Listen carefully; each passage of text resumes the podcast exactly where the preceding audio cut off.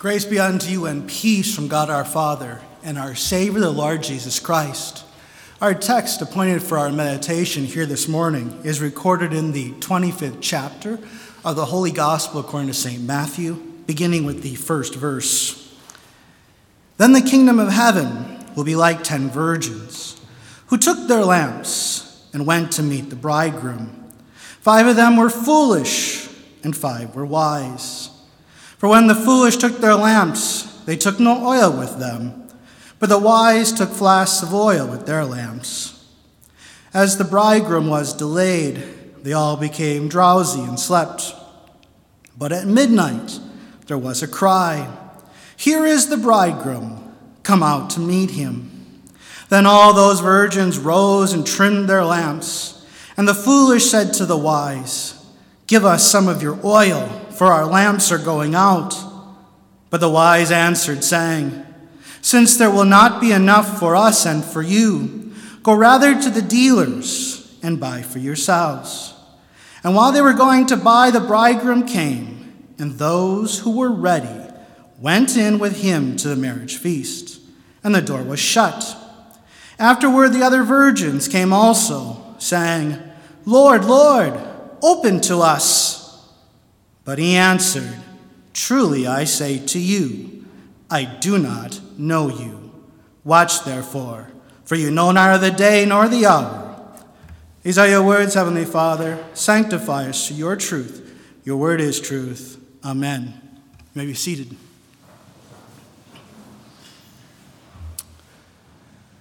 The hymn we just sang is known as the King of Chorales. It was written by Philip Nicolai, a late sixteenth century Lutheran pastor from Una, Germany. He appended it to a devotional book that focused on the joys of eternal life, but also being properly prepared to meet the Lord. At that time, plague was running through his community. And sad to say, um, the death that COVID has caused in our day is only a flash in the pan compared to the death that plague caused in his day. Consequently, young Philip Nicolai spent every day um, meditating and being prepared for the Lord's second coming. For you do not know the day or the hour when our Lord will come again. Our text for today reminds us to always be prepared. But since we are often lax in this regard, God often has to use crosses, sicknesses, and death to wake us up out of our spiritual slumber. Much like a loving father, God disciplines us, lest we be shut out of heaven because of a dead faith. I then ask you, have you spent this pandemic making sure your faith is living and active? Or have you spent it complaining about COVID, or how everyone else has been handling it? Let us then meditate on this theme. Watch therefore, for you know neither the day nor the hour. Before we go any further, we need to explain the parable. Jesus is the bridegroom. The bridal procession is his second coming.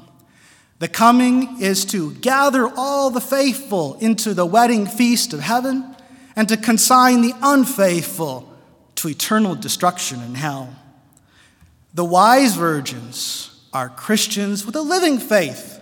The foolish virgins are those who let their faith die out. The oil is a living faith. The lit lamps are the love that flows forth from a living faith. The point of the parable is to always be prepared, for you never know when you will breathe your last or when the Lord will come again for his second coming. Now, don't mistake these foolish virgins for some godless pagans that have never darkened a church door. No, these foolish virgins refer to many of those who still fill our churches today. In fact, these foolish virgins were once so devout that they stood out apart from the world with the wise virgins in eager anticipation for the coming of our Lord. If then even these virgins were shut out of heaven, then take heed lest we fall. For it doesn't matter how well you know the scriptures if you aren't striving every day to live them out. It doesn't matter how loving the world thinks you are if you're not living the love of Christ as spelled out by Jesus Christ in the sacred scriptures. Brothers and sisters, if your faith isn't daily growing through a regular use of the means of grace and its actualization in love, then our faith is dying. And we'll be cast out into outer darkness where there is weeping and gnashing of teeth. Hear the very jarring words of our Lord. Enter by the narrow gate, for the gate is wide, and the way is easy that leads to destruction. And those who enter by it are many, for the gate is narrow, and the way is hard that leads to life, and those who find it are few. But weren't these wise virgins being unloving by not sharing their oil? To be sure, we ought to strive to help each other prepare. However, no one can share their faith with another. Faith is personal. You can't believe for another. If your faith is dead when you breathe your last or when Christ comes again, it won't matter how many doctrines you knew. It won't matter how many good works you did. It won't matter how repentant you once were. If you forsake the Lord in this life, he won't trouble you in the next.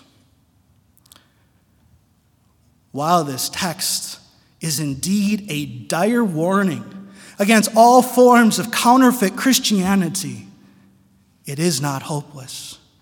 For Jesus Christ, our bridegroom, came that first advent to woo, to court each one of us back to himself. But sad to say, when he found us, each one of us had pimped ourselves out to sin. In the jarring words of the prophet Isaiah, all Jerusalem had become a whore.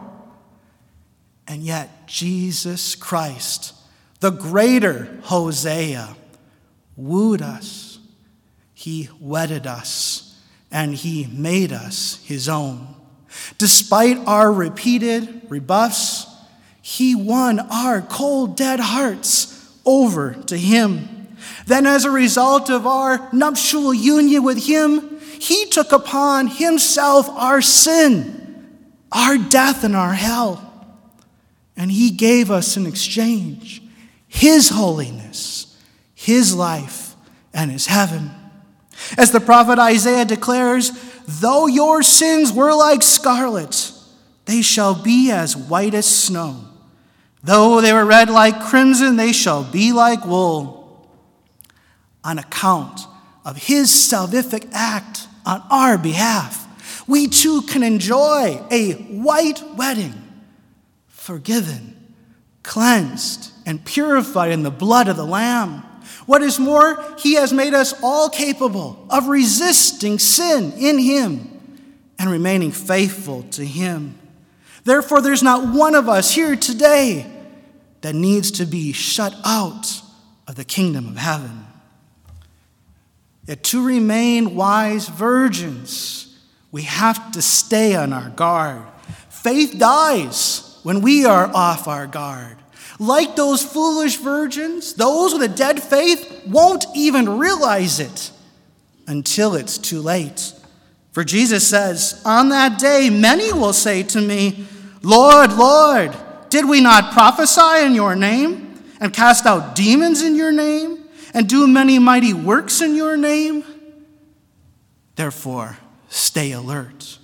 We can remain so, first of all, by continually praying to God to sharpen our conscience so that we are never found unprepared. Second, by never putting off until tomorrow what we should repent of today. Third, by nourishing and feeding our faith with God's word and holy sacraments.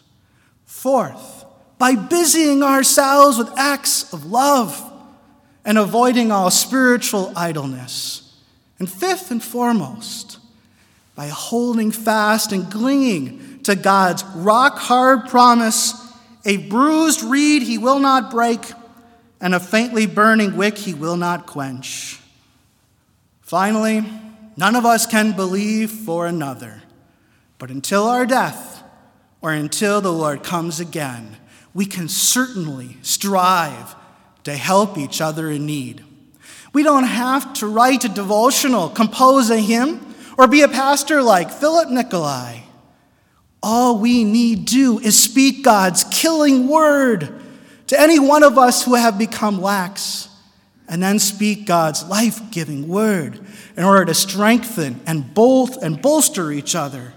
For through the lips of fellow Christians, Christ continues to woo us, to court us back unto himself whenever we lose our way.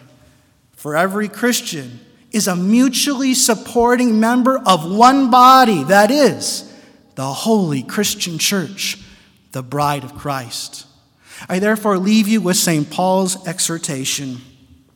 And we urge you, brethren, admonish the idle, encourage the faint-hearted, help the weak, be patient with them all.